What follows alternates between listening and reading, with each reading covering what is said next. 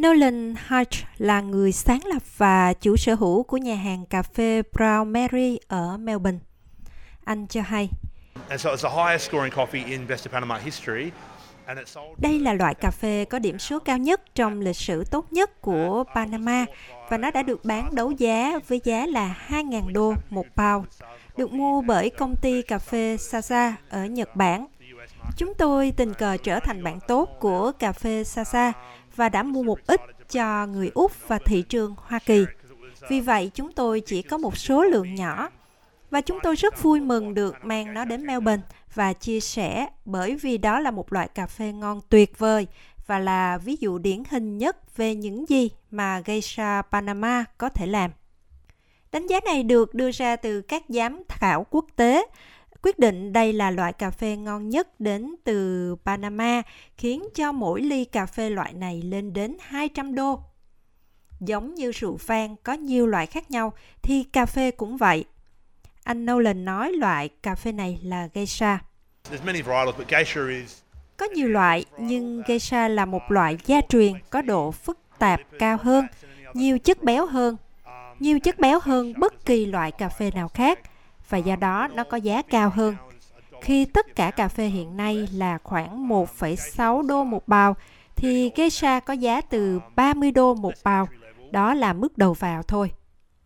Cửa hàng Brown Mary chỉ có một số lượng nhỏ loại cà phê này, vừa đủ cho 25 ly mà thôi. Anh Nolan nói,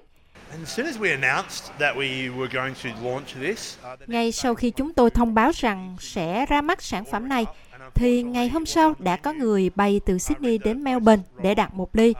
Và thật không may là nó không có trong thực đơn lúc đó.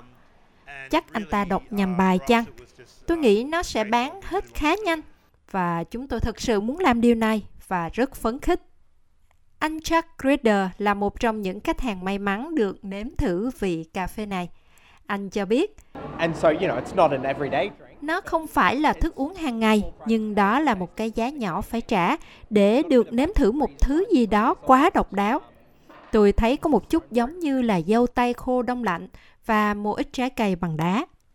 Loại cà phê này đã được so sánh với một chai rượu vang 3.000 đô và mặc dù đây là cơ hội hiếm có đối với những người đam mê cà phê để thưởng thức một trong những tách cà phê được đánh giá cao nhất trên thế giới, thì anh Nolan Hodge nói rằng mức giá này là một bài học cho người tiêu dùng và ngành khách sạn. Tôi nghĩ việc mở rộng tầm nhìn luôn là điều tuyệt vời và thử thách bản thân như kiểu là tôi có thích thứ gì đó hay không.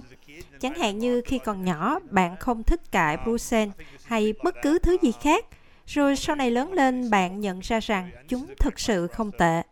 Tôi nghĩ điều này cũng hơi giống như vậy đó.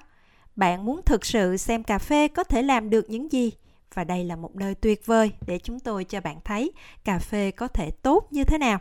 Một ví dụ cực đoan, nhưng dù sao cũng là một bài học về chất lượng hơn số lượng, đúng không quý vị?